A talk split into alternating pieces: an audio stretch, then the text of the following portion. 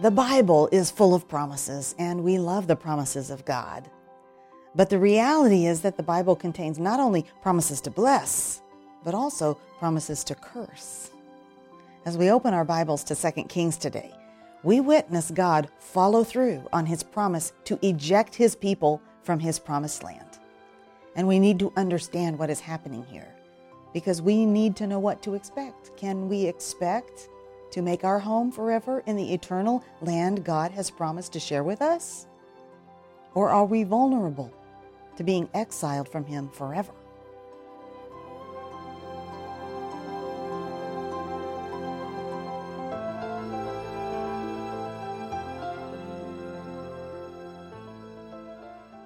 Sometimes my husband calls me names like honey or sweetheart.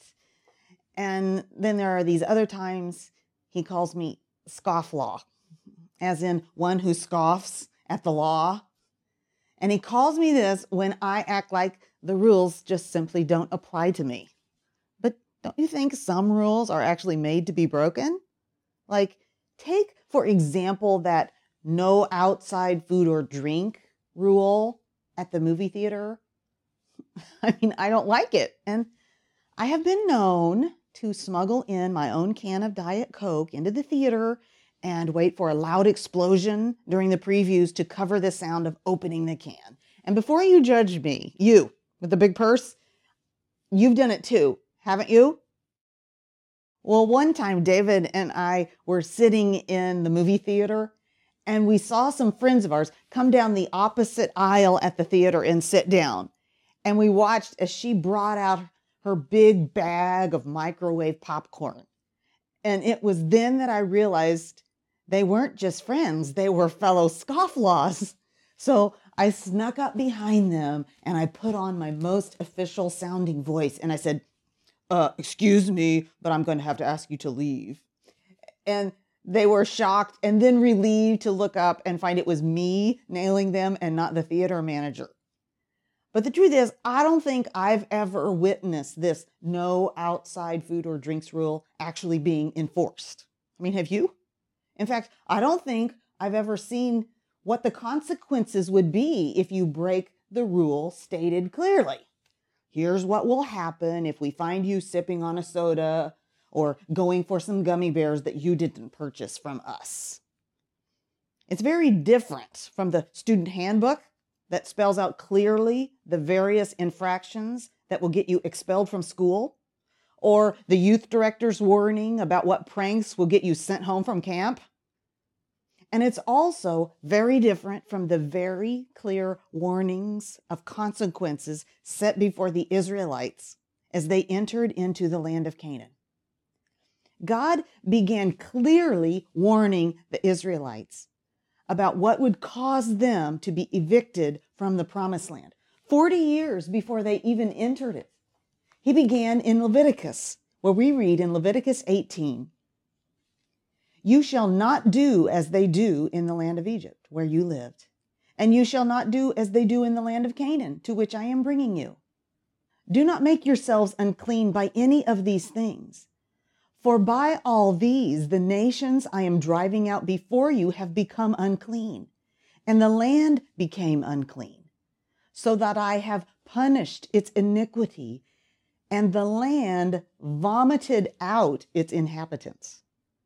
But you shall keep my statutes and my rules, and do none of these abominations, lest the land vomit you out when you make it unclean, as it vomited out the nation that was before you. The imagery here is unpleasant, but appropriately so. If you've ever had food poisoning, then you know what your body does to eject the offending poison from your system. This is God's holy land. And the Canaanite people living there have poisoned it with their abominations. And it has made God sick to his stomach and he is about to vomit them out of his land. And as he does so, it should serve as a warning to the Israelites that they can't assume that they can do what the Canaanites did and expect to live forever in his land. They are not an exception to God's rules. They cannot enjoy the blessing of God apart from obedience to God. If they're disobedient, God will judge them just as severely as he judged the nations who contaminated his land before them. Forty years later, right before the next generation crossed the Jordan to take possession of the land, Moses warned them again. In Deuteronomy 4 25 through 27, he says this When you father children and children's children, and have grown old in the land, if you act corruptly by making a carved image in the form of anything, and by doing what is evil in the sight of the Lord your God, so as to provoke him to anger, I call heaven and earth to witness against you today that you will soon utterly perish from the land that you are going over the Jordan to possess. You will not live long in it, but will be utterly destroyed, and the Lord will scatter you among the peoples. And you will be left few in number among the nations where the Lord will drive you. The Israelites entered into the land, but they didn't purge the land of the Canaanites as God had told them to. Their compromise and God's patience continued during the period of the judges. And then the Lord appeared to King Solomon, promising him that if he walked before the Lord, keeping his commands, there would never come a day when one of his descendants would not be on the throne of Israel. But also warning what would happen if he led the people in disobeying and disregarding God's commands. Back in 1 Kings 9, 6 and 9, we read this warning God gave to Solomon. But if you turn aside from following me, you or your children, and do not keep my commandments and my statutes that I have set before you, but go to serve other gods and worship them, then I will cut off Israel from the land that I have given them and the house that I have consecrated for my name. I will cast out of my sight. And Israel will become a proverb and a byword among all peoples. And this house will become a heap of ruins. Everyone passing by it will be astonished and will hiss, and they will say, Why has the Lord done this to the land and to this house? Then they will say, Because they abandoned the Lord their God, who brought their fathers out of the land of Egypt, and laid hold on other gods, and worshiped them, and served them. Therefore, the Lord has brought all this disaster on them. On one hand, they heard a promise that David's kingdom would be made sure forever. And perhaps that lulled them into a false sense of security because they were also told clearly that if they persisted in disobedience to God, they and their king would be swept away into exile. And these warnings were not idle threats. You know, more than once in my parenting journey, I have threatened my son Matt with punishments that I was sorry I had come up with. punishments that were more miserable for me than for him. And if you promise not to report me to the Parenting Hall of Shame, I will admit to you that more than once I have committed the ultimate parenting faux pas of threatening a punishment that I didn't follow through on. However, God is a better parent than I am. His rules are always for our good, not for his convenience. And we can be sure that he does not make idle threats. He will always follow through on his promises, including his promises to punish. Of course, usually when we talk about God keeping his promises, we're thinking about his promises to bless but we should know that God also keeps his promises to curse. All of the punishment he promises, he carries out in full measure. He will not go soft in the end. He will not compromise his justice. And it's rather sobering to think about, isn't it? It should be. If you are not sobered by the thought of God measuring out deserved punishments, perhaps you don't really take God all that seriously. The sad story of the decline and eventual exile of the people of God begins with the words in 1 Kings 11 14. The Lord raised up against Solomon an adversary. And immediately we realize that this attack is not simply the natural result of forces of history, but something God is doing. Solomon received a kingdom that was united and at peace, but he handed his son a kingdom that was divided and at war. When his son Rehoboam took over, he immediately faced rumbling discontent among the people in the north who didn't want him as their king or to be part of his kingdom. So the northern tribes picked their own king, Jeroboam, who had been one of Solomon's generals, but was not a descendant of David. And they separated themselves from the tribes of Judah and Benjamin. So grasp the tragedy here. God had promised to bless people from every nation through a king from the line of David. So when the northern tribes crowned their own king, who was not a son of David, they were separating themselves from the promise and blessing of God. The 12 tribes of Israel had been unified under a great and wise king in the days of Solomon and had enjoyed wealth and peace on every side. They had been the envy of the whole world. And now they're at war with each other. And I have to admit that this part of Israel's history has always been kind of fuzzy for me. While a childhood filled with learning Bible stories was an incredible blessing and privilege, somehow I missed grasping the bigger story that all of these stories fit into. For most of my life, I would have been hard pressed to summarize the history of Israel from their entrance into the promised land and put all the kings and prophets and exiles and returns in their proper place. And when we read through the history found in 1st and 2nd Kings, honestly, it can be difficult to sort out the chronology of these kings, partly because the narrative goes back and forth between the kings of Israel in the north and kings of Judah in the south. And what makes it even more confusing is that some of the kings have very similar names, and some kings are referred to by more than one name.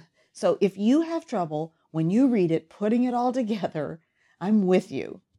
But here are the basics we need to understand 10 of the 12 tribes became the northern kingdom, which was called Israel. And their capital was in Samaria. And the kings who ruled there for about 200 years were not descendants of David. It's important when we read this section of the Bible that we keep in mind that when we read about Israel at this point, it's not referring to the whole nation, just these 10 northern tribes that were called Israel. And there were two tribes, Judah and Benjamin, that became the southern kingdom called Judah. And its capital was in Jerusalem. Benjamin was just a very small tribe and essentially was folded into Judah. For about 400 years, a descendant of David sat on the throne over Judah. The first king over the northern 10 tribes, Jeroboam, he really didn't know or care much about the Lord. But he was savvy enough to recognize the cohesive power of religion, as well as the draw of Jerusalem's temple, which was in the heart of the southern kingdom. Jeroboam realized that if his people continued to travel down into Judah to worship God at the temple in Jerusalem, they might begin to want the old unity back with the tribes there, and worse yet, they might want their old Davidic king back. So Jeroboam decided to create his own centers of worship for the northern tribes. And rather than building an alternate temple to the one in Jerusalem, he made two golden calves and he put one in the southern part of the northern kingdom and one in the north. And he introduced them to the people, saying, You have gone up to Jerusalem long enough. Behold your gods, O Israel, who brought you up out of the land of Egypt. You see, this way, they won't have to make that long trip to Jerusalem anymore to worship. Have you ever noticed that often when a company is taking away some service or they're going to start charging you more for it, they send you a letter or an email, and it usually begins for your convenience. and you think this really is not convenient. Well, that's what Jeroboam is doing here. He is couching his introduction of false worship as a convenience. What they don't realize is how much this convenience is going to cost. It's going to cost them everything they hold dear, all the good gifts God has poured out on them in the land of promise. He also made temples on high places and appointed priests from among all the people who were not of the Levites. And Jeroboam appointed a feast on the 15th day of the eighth month, like the feast that was in Judah, and he offered sacrifices on the altar. So Jeroboam used the same vocabulary, setup, and yearly calendar for his made up religion as that of true worship of Yahweh, altars, temples, priests, sacrifices, and feasts. He used all the buzzwords that would make it sound just like the worship of Yahweh, when actually it was a complete rejection of Yahweh we get a sense of what life was like in the northern kingdom during these 200 years from the book of Amos, who was a prophet there during this era. He described it as a place where the rich lived in opulence with total disregard for the poor, and where the streets were filled with violence. So, in the land where God's people were supposed to be teaching their children the commandments of God and passing along the gracious promises of God. Parents were allowing their children to be burned in the fire to false gods. You know, a tree can be destroyed in two different ways. Either there can be internal rot that works slowly but surely, or there can be a storm that causes it to snap and blow down. But when there's both internal rot and the external force of a storm, then a fall is certain. And that describes the northern kingdom. It was corrupt and rotten inside. And then the powerful storm of the armies of Assyria came up against it. And it was only a matter of time until it fell. The Israelites had been warned of what would happen if they lived this way in the land. And as I said, God never makes idle threats. So in 2 Kings 17, verses 5 through 8, we read this Then the king of Assyria invaded all the land and came to Samaria. And for three years he besieged it. In the ninth year of Hoshea, the king of Assyria captured Samaria, and he carried the Israelites away to Assyria and placed them in Halah and on the Habor, the river of Gozan, and the cities of the Medes. And this occurred because the people of Israel had sinned against the Lord their God, who had brought them up out of the land of Egypt from under the hand of Pharaoh, king of Egypt, and had feared other gods, and walked in the customs of the nations whom the Lord drove out before the people of Israel, and in the customs that the kings of Israel had practiced. That is the story of the northern kingdom. 200 years of turning away from Yahweh and going after other gods. And then God did what he said he would do. They were vomited out of the land and into exile in Assyria, scattered throughout Assyria's conquered lands. Assyria's method of making sure conquered peoples didn't rise up against them was to move populations from other conquered countries into newly conquered land so that they would intermarry and lose any sense of national identity. So we read in 2 Kings 17, verse 24 And the king of Assyria brought people from Babylon, Cutha, Ava, Hamath, and Sepharvaim, and placed them in the cities of Samaria instead of the people of Israel. And they took possession of Samaria and lived in its cities. So these nations feared the Lord and also served their carved images. Their children did likewise, and their children's children, as their fathers did, so they do to this day. When these imported foreigners were brought into Israel, they brought their own gods with them and intermarried with the few Israelites who were left behind on the land. Their descendants were the mixed race people so hated by Israelites in Jesus' day the Samaritans. All the rest of the 10 northern tribes were assimilated into the lands and the people where they were scattered. Now, the story of the South was the same but different. Clearly, things did not get off to a good start in the southern kingdom. Look in 1 Kings chapter 14, beginning in verse 21. Now Rehoboam, the son of Solomon, reigned in Judah. Rehoboam was 41 years old when he began to reign, and he reigned 17 years in Jerusalem, the city that the Lord had chosen out of all the tribes of Israel to put his name there. His mother's name was Naamah the Ammonite.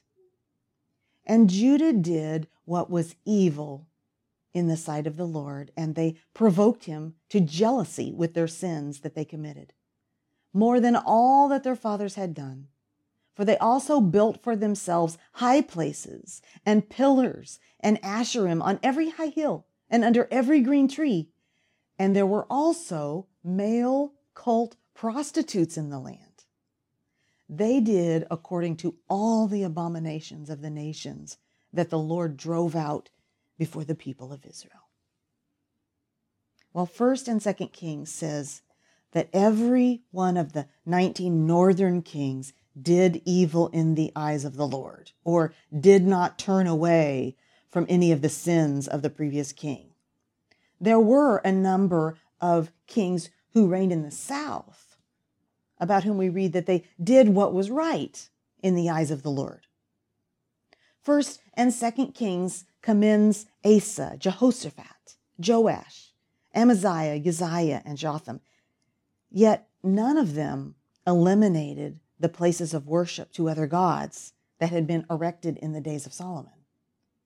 After the northern tribes were exiled, things took a decided turn for the worse when Manasseh came to power in the south. In an ultimate act of defiance toward God, Manasseh built altars to pagan gods, not just in the hills surrounding the city of Jerusalem, but inside the temple of the Lord. This would be like a wife bringing her lover into her house and sleeping with him right in front of her husband. We see, however, the grace of God at work preserving the Davidic line of kings when Manasseh's grandson, Josiah, came along. He had grown up in this horrible household of pagan worship. And yet he began to seek the Lord in the Lord's temple. And there he discovered a manuscript of God's law, probably the book of Deuteronomy. And it had been lost. Now, imagine this the temple was there, but evidently there had been no reading or teaching of the scriptures for decades. So Josiah then led a national campaign of reformation, making his way around the entire country, supervising the destruction of all the altars to idols in the land. But while Josiah had the power to tear down altars, he didn't have the power to change hearts. And soon after his death, the altars to idols were rebuilt and the false worship resumed. And it was during this time that the prophet Jeremiah tried to warn the people of the disaster that was approaching. We read this in Jeremiah 9 13 through 16. And the Lord says, Because they have forsaken my law that I set before them, and have not obeyed my voice or walked in accord with it, but have stubbornly followed their own hearts and have gone after the Baals as their fathers taught them? Therefore, thus says the Lord of hosts, the God of Israel Behold, I will feed this people with bitter food and give them poisonous water to drink. I will scatter them among the nations, whom neither they nor their fathers have known, and I will send the sword after them until I have consumed them. Jeremiah's message of doom began to be fulfilled in 597 BC when Nebuchadnezzar of Babylon captured Jerusalem and desecrated the temple and deported most of her leaders and artisans. Look back into 2 Kings chapter 24. At that time, the servants of Nebuchadnezzar, king of Babylon, came up to Jerusalem, and the city was besieged. And Nebuchadnezzar, king of Babylon, came to the city while his servants were besieging it. And Jehoiachin, the king of Judah, gave himself up to the king of Babylon, himself and his mother and his servants and his officials and his palace officials. The king of Babylon took him prisoner in the eighth year of his reign and carried off all of the treasures of the house of the Lord and the treasures of the king's house, and cut in pieces all the vessels of gold in the temple of the Lord which Solomon, king of Israel, had made, as the Lord had foretold. He carried away all Jerusalem and all the officials and all the mighty men of valor, 10,000 captives and all the craftsmen and the smiths. None remained except the poorest people of the land. Judah was carried off into exile. And it didn't have to be this way. They had been warned.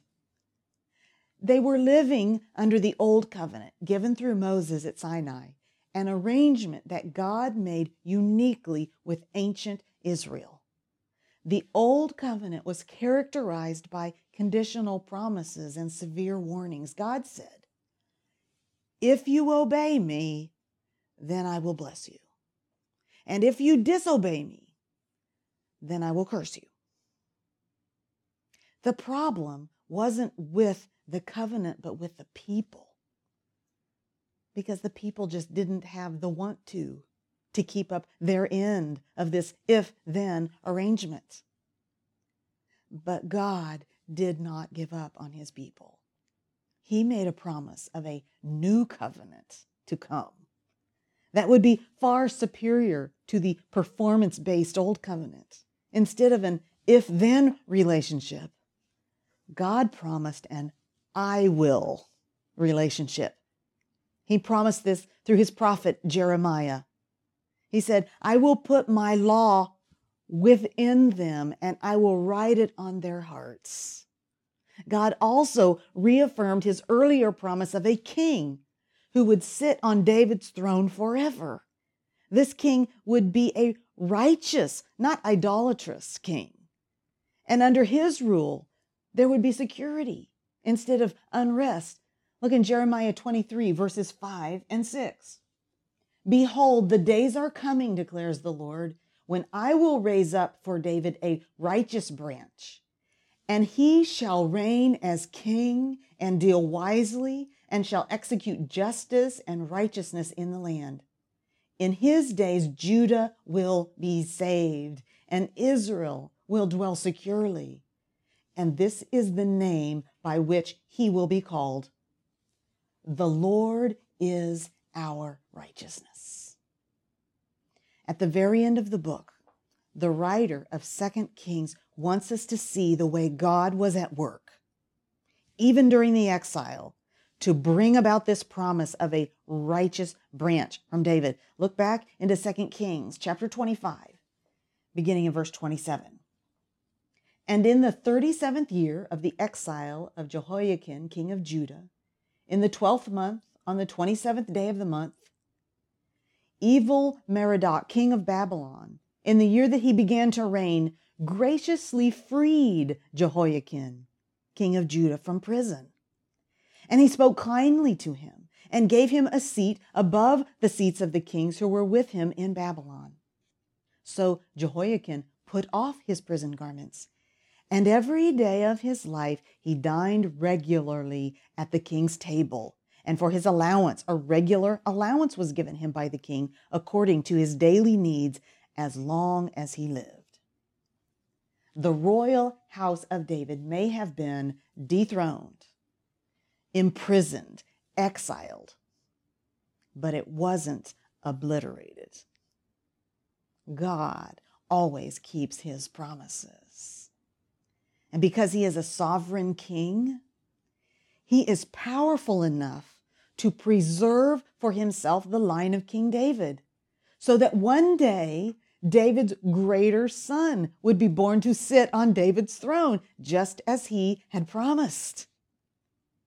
Matthew begins his gospel by giving us the genealogy of Jesus Christ, the son of David, tracing his ancestry from Abraham through King David and David's descendants.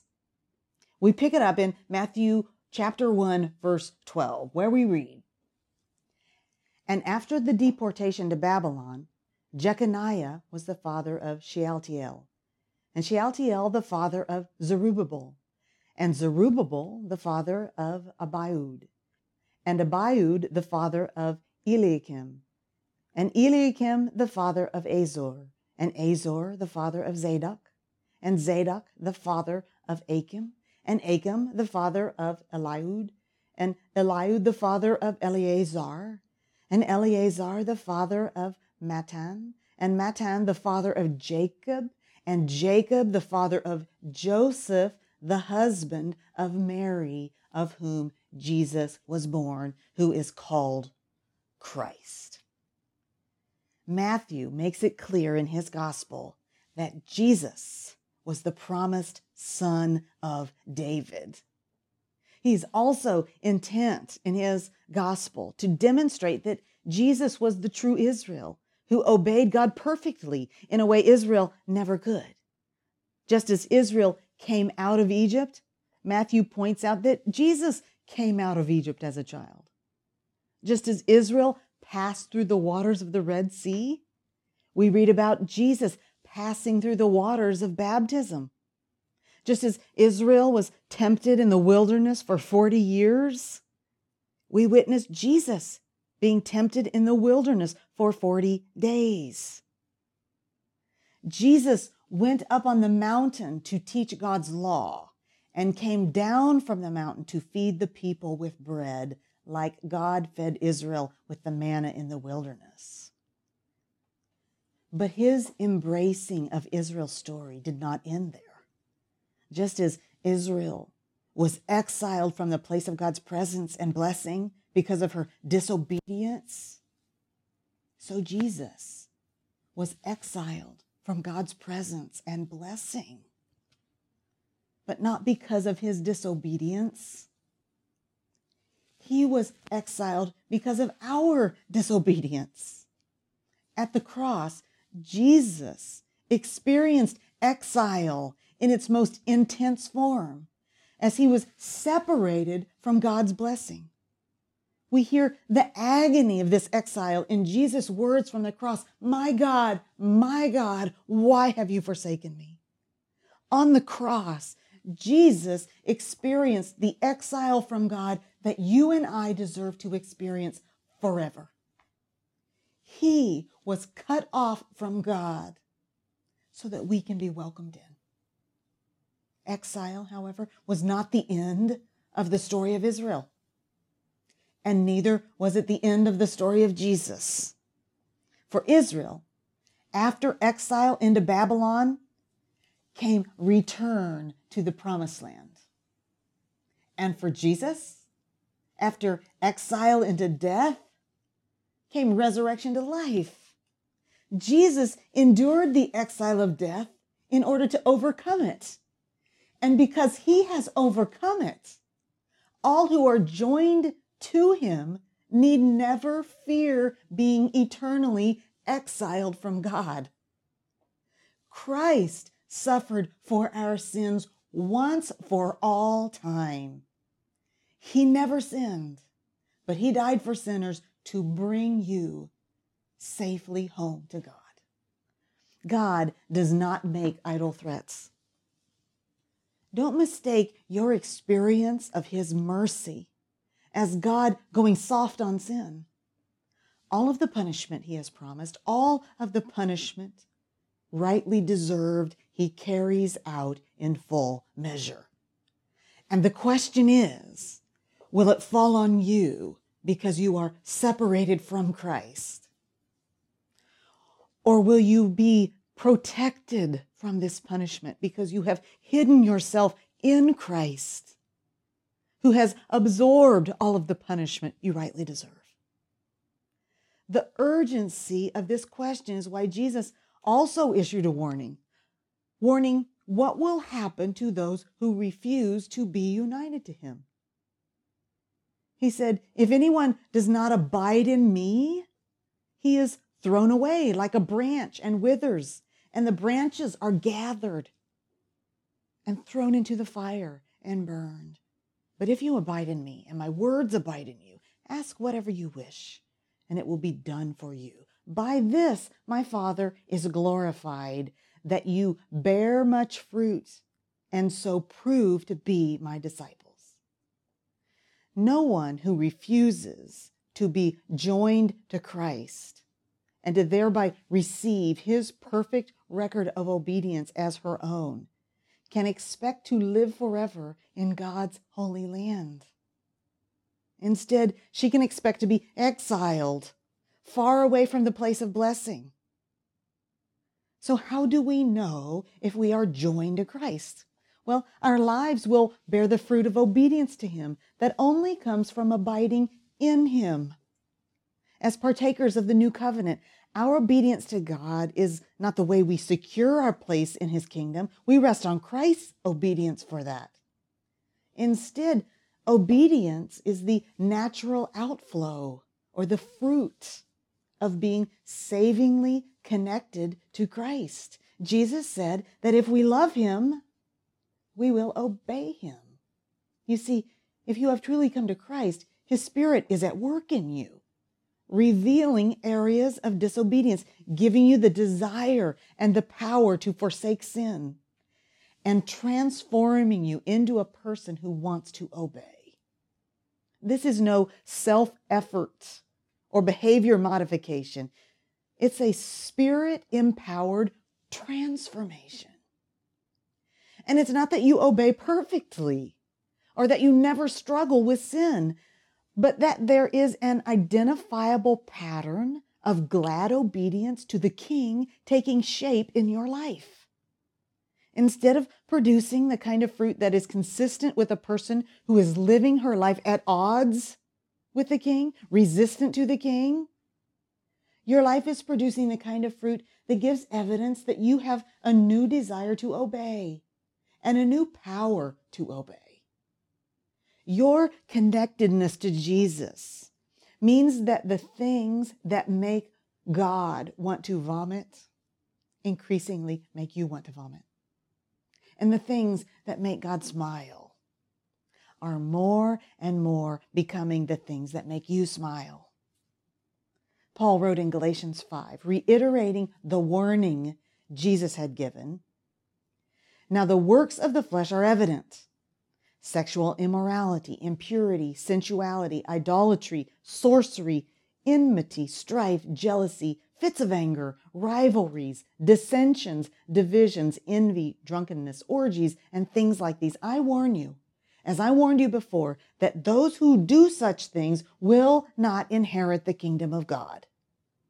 But the fruit of the Spirit is love, joy, peace, patience, kindness, goodness, faithfulness, gentleness, self control. Against such things there is no law, and those who belong to Christ Jesus have crucified the flesh with its passions and desires.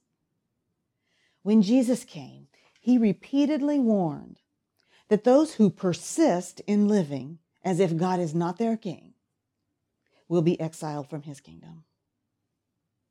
Any claim to know God that is not expressed in obedience to God can't be true saving knowledge of God. So, what do we do with these repeated warnings? Are we to live in fear that we won't be obedient enough, that we will somehow cross the line that will make us vulnerable to being cast out of God's heavenly land? The warnings of the New Testament serve to sound the alarm and call those who are not united with Christ to be joined to him so that they will not face the dire fate of being exiled from God forever. And they also serve as a means by which we can test the genuineness of our connectedness to Christ. They should cause us to examine ourselves and ask Is my life marked by obedience to God? Now, the question is not, Am I perfect? But rather, is there a desire and determination to be obedient to God that is shaping my life? My friend, don't ignore the warnings found in the Word of God. God doesn't make idle threats. And the way to respond to the warning of God is to respond to the invitation of Christ, which is, Come to me all who labor and are heavy laden, and I will give you rest. Take my yoke upon you and learn from me, for I am gentle and lowly in heart, and you will find rest for your souls. For my yoke is easy and my burden is light.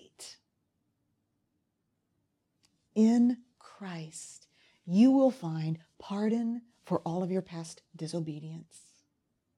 And connected to Christ, you will find power for living a new life of obedience. He will give you the want to, to obey Him, so that instead of fearing exile, you will find rest for your soul. He says, All that the Father gives me will come to me, and whoever comes to me, I will never cast out.